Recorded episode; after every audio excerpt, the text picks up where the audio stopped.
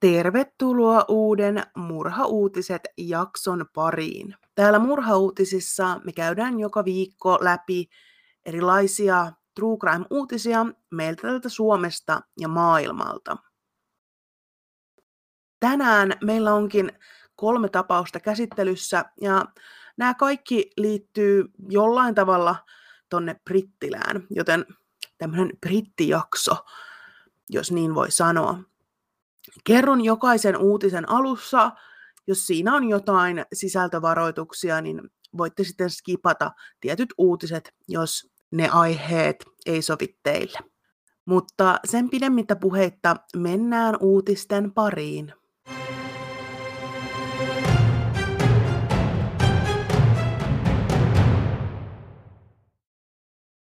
Sisältövaroitus. Tämä uutinen sisältää mainintoja lapseen kohdistuneesta seksuaalisesta väkivallasta ja mahdollisesta henkirikoksesta. Yksi maailman tunnetuimmista selvittämättömistä true crime-tapauksista on vuonna 2007 kadonneen Madeleine McCannin tapaus.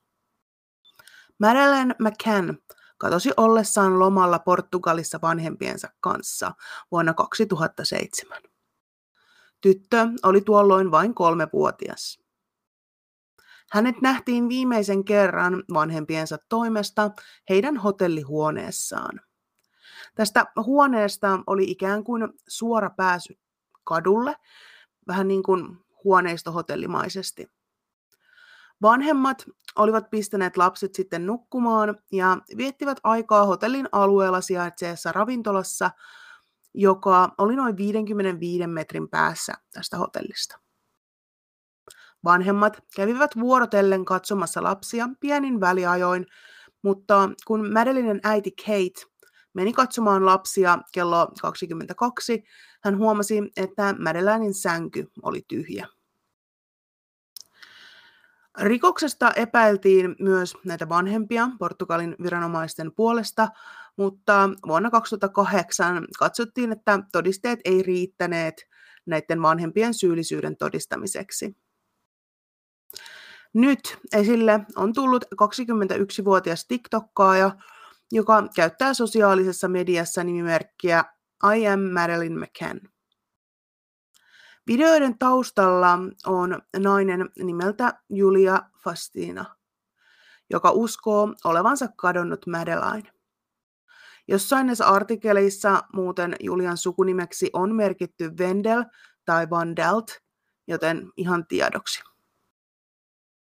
Postauksissa hän on osoittanut yhdennäköisyyttään Madelinen kanssa sekä hänen vanhempiensa kanssa. Hän on alun perin kotoisin Puolasta, mutta asuu nyt Saksassa. Julia on kertonut, ettei muista paljonkaan lapsuudestaan ja ei ole ikinä esimerkiksi nähnyt syntymätodistustaan. Hänen mukaansa hänen ainoita muistojaan on jonkinnäköinen loma lämpöisessä maassa, mutta että hänen vanhempansa eivät ole tässä muistossa mukana. Julia alkoi selvittämään, voisiko hän olla kadonnut Madeleine, koska hänen isoäitinsä oli kertonut tämän olevan Madeleine. Lisäksi molemmilla tytöillä on silmissä, jotka ovat siniset, niin tämmöinen ruskea pilkku tai viiva. Julia myös kertoo, ettei ole koskaan nähnyt kuvia äidistään raskausajalta – Yksi Julian väittämistä on, että saksalainen pedofiili olisi käyttänyt häntä hyväkseen hänen ollessaan lapsi, ja tämä olisi aiheuttanut sitten tällaisen posttraumaattisen muistin menetyksen. Tästä saksalaisesta pedofiilista puheen ollen vuonna 2020 Saksan poliisi ilmoitti, että heillä on epäilty koskien tätä Madelinin tapausta. Tämä epäilty on Christian Brücker, joka on syytettynä myös useista muista seksuaalirikoksista Portugalissa vuosien 2000 ja 2017 välillä. Syytteet ovat kolmesta törkeästä raiskauksesta sekä kahdesta seks- lapsen seksuaalisesta hyväksikäytöstä. Lisäksi Christian asui ja oleili vuonna 2007 siinä samassa lomakaupungissa, mistä Madeleine katosi. Poliisi ei ole kuitenkaan löytänyt riittäviä todisteita vuoden 2020 jälkeen, jonka perusteella he voisivat virallisesti ihan niin kuin syyttää tätä Kristiania, mutta hänet on nimetty viralliseksi epäillyksi. Madelinen vanhemmat Kate ja Gary McCann ovat kuitenkin nyt suostuneet DNA-testeihin, jolla voitaisiin todeta, onko Julia todella heidän tyttärensä. Julian mukaan tämän oma perhe tai suku ei ole suostunut DNA-testeihin. Julia ei ole ensimmäinen, joka väittää olevansa Madeline, mutta tämä koko juttu on levinnyt sosiaalisessa mediassa ihan niin kuin räjähdysmäisesti. Se, onko Julia oikeasti Madeline, jakaa mielipiteitä todella jyrkästi. Henkilökohtaisesti en usko, että Julia olisi Madeleine, ja vaikka haluaisin uskoa parhaimpaan mahdolliseen tulokseen ja siihen, että tyttö ihmeen kaupalla löytyisi elossa, en itse näe tarpeeksi yhtäläisyyksiä Julian ja Madelin välillä.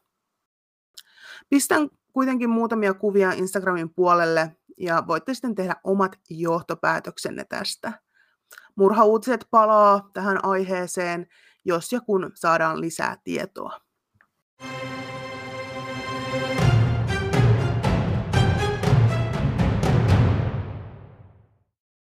Sisältövaroitus. Tässä uutisessa käsitellään transnuoreen kohdistunutta henkirikosta. Seuraava uutinen on kuulija toive, ja tämä toive tuli aika moneltakin kuulijalta suoraan tonne juttuvinkkiin. Teen kyllä siis todella mielelläni juttuja aiheista, mistä te nimenomaan haluatte kuulla. 11. helmikuuta 16-vuotias Brianna J löydettiin puukutettuna Linear Parkin puistossa Barringtonissa, Englannissa. Puukotus tapahtui keskellä päivää ja tyttö löydettiin ohikulkijoiden toimesta noin kello kolme iltapäivällä. Vaikka apua soitettiin lähes välittömästi, joutui ensihoito toteamaan tytön kuolleeksi saavuttuaan paikalle. Syyttäjän mukaan hyökkäys Briannaa kohtaan oli äärimmäisen julma ja brutaali. Seuraavana päivänä, eli 12. helmikuuta, poliisi ilmoitti, että he olivat pidättäneet kaksi epäiltyä Briannan murhasta. Molemmat epäilyt olivat 15-vuotiaita paikallisia nuoria, toinen poika ja toinen tyttö. Epäiltyjen iän takia heidän henkilöllisyyksiään ei ole tuotu julki. Vaikka poliisi ei ole varmistanut teon todellista motiivia, on tapausta pidetty laajalti viharikoksena, sillä Brianna oli transnuori. Hän oli kokenut transfobiaa ja kiusausta koulussa jo vuosia. Brianna oli suhteellisen suosittu TikTokkaaja ja hänellä oli kymmeniä tuhansia seuraajia tilillään, joka poistettiin hänen kuolemansa jälkeen. Videot olivat tällaisia hyvin tyypillisiä teinikäisten lipsync- ja tanssivideoita. Briannalla oli hänen läheistensä mukaan elämää suurempi persoonallisuus, ja hän jätti vaikutuksen jokaiseen ihmiseen, jonka hän tapasi. Hän myös auttoi muita transnuoria esimerkiksi hormonihoitojen kanssa. Brittimedia on saanut paljon kritiikkiä osakseen jutun uutisoinnista. Esimerkiksi The Times-lehti käytti aikaansa ja resurssejaan selvittääkseen Briannan haamunimen eli deadnamein, jonka he sitten julkaisivat artikkelinsa yhteydessä. Lisäksi he poistivat termin tyttö tästä artikkelista. Lehti myöhemmin muokkasi sitten tarinaansa, kun tästä tuli iso haloo, ja poisti tämän haamunimen sekä kutsui Briannaa taas tämän oikealla sukupuolitermillä, eli tyttö.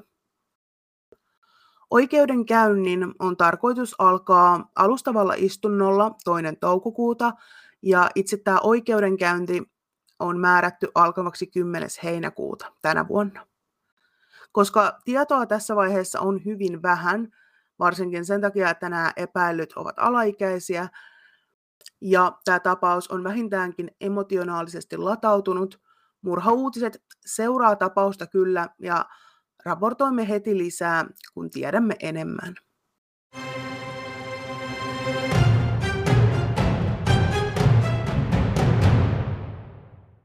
Monet nojatuoli etsivät ja internet-salapoliisit olivat liimautuneena näyttöjensä ääreen, kun tieto 45-vuotiaan Nikola Bullin katoamisesta tuli julkisuuteen. Nikola katosi 27. tammikuuta pienestä St. Michael's on Wire kylästä Englannista. Nikola oli vienyt lapsensa kouluun aamulla hieman ennen yhdeksää ja ajoi sitten pienen matkan päähän autollaan jotta pääsisi ulkoiluttamaan perheen koiraa Willowta. Lenkkipolkuna toimi tämmöinen kävelytyö Wirejoen rannalla. Kello 9.01 Nikola liittyy työpaikkaansa etäpalaveriin Microsoft Teamsin avulla, mutta hänen kameransa ja mikrofoninsa olivat mykistettyinä. Nikola antoi Billown juosta hänen vierellään ilman hihnaa ja ilmeisesti kuunteli tätä Teams-puhelua puhelimellaan.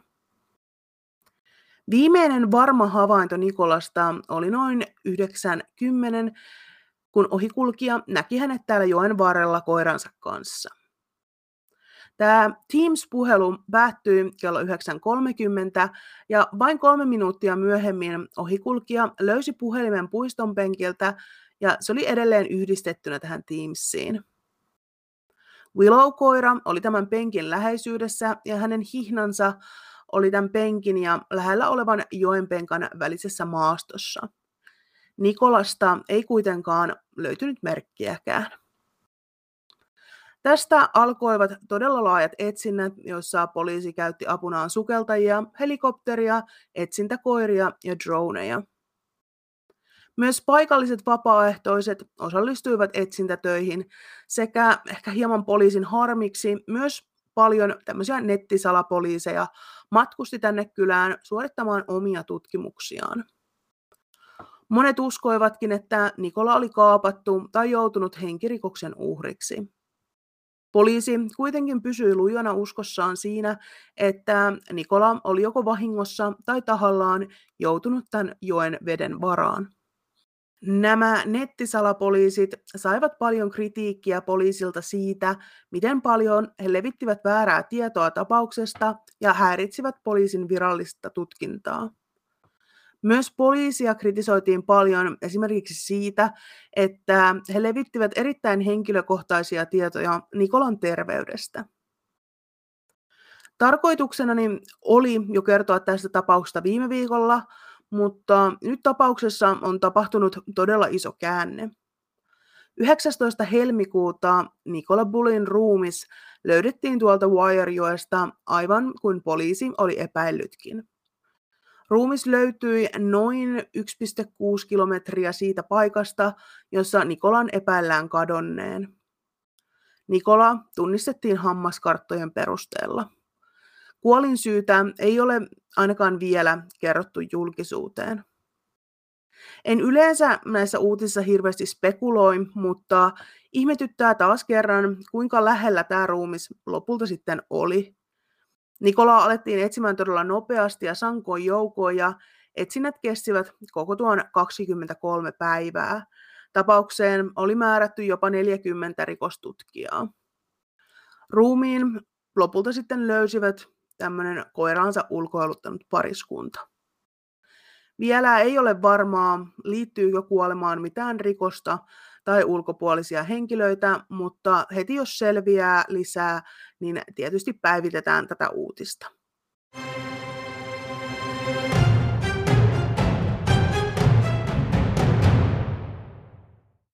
Nämä oli vähän lyhyemmät uutiset tällä kertaa mutta mun mielestä tosi tärkeitä uutisia kaikki. Tosiaan näitä juttuvinkkejä voitte jättää mulle Instagramin puolella, at murhassa tuli podcast, sähköpostilla murhassa tuli podcast at gmail.com tai sitten tämän jakson tiedoista löytyvällä juttuvinkkilinkillä, jonka kautta voitte laittaa juttuvinkkejä, jaksotoiveita tai ihan vaan palautetta. Lisäksi tämä linkki löytyy Instagramin biosta. Ensi viikon keskiviikkona meillä tulee ihan normaali jakso ja ensi viikon perjantaina jostain murhista tulee taas uutisia. Mun puolesta moi moi!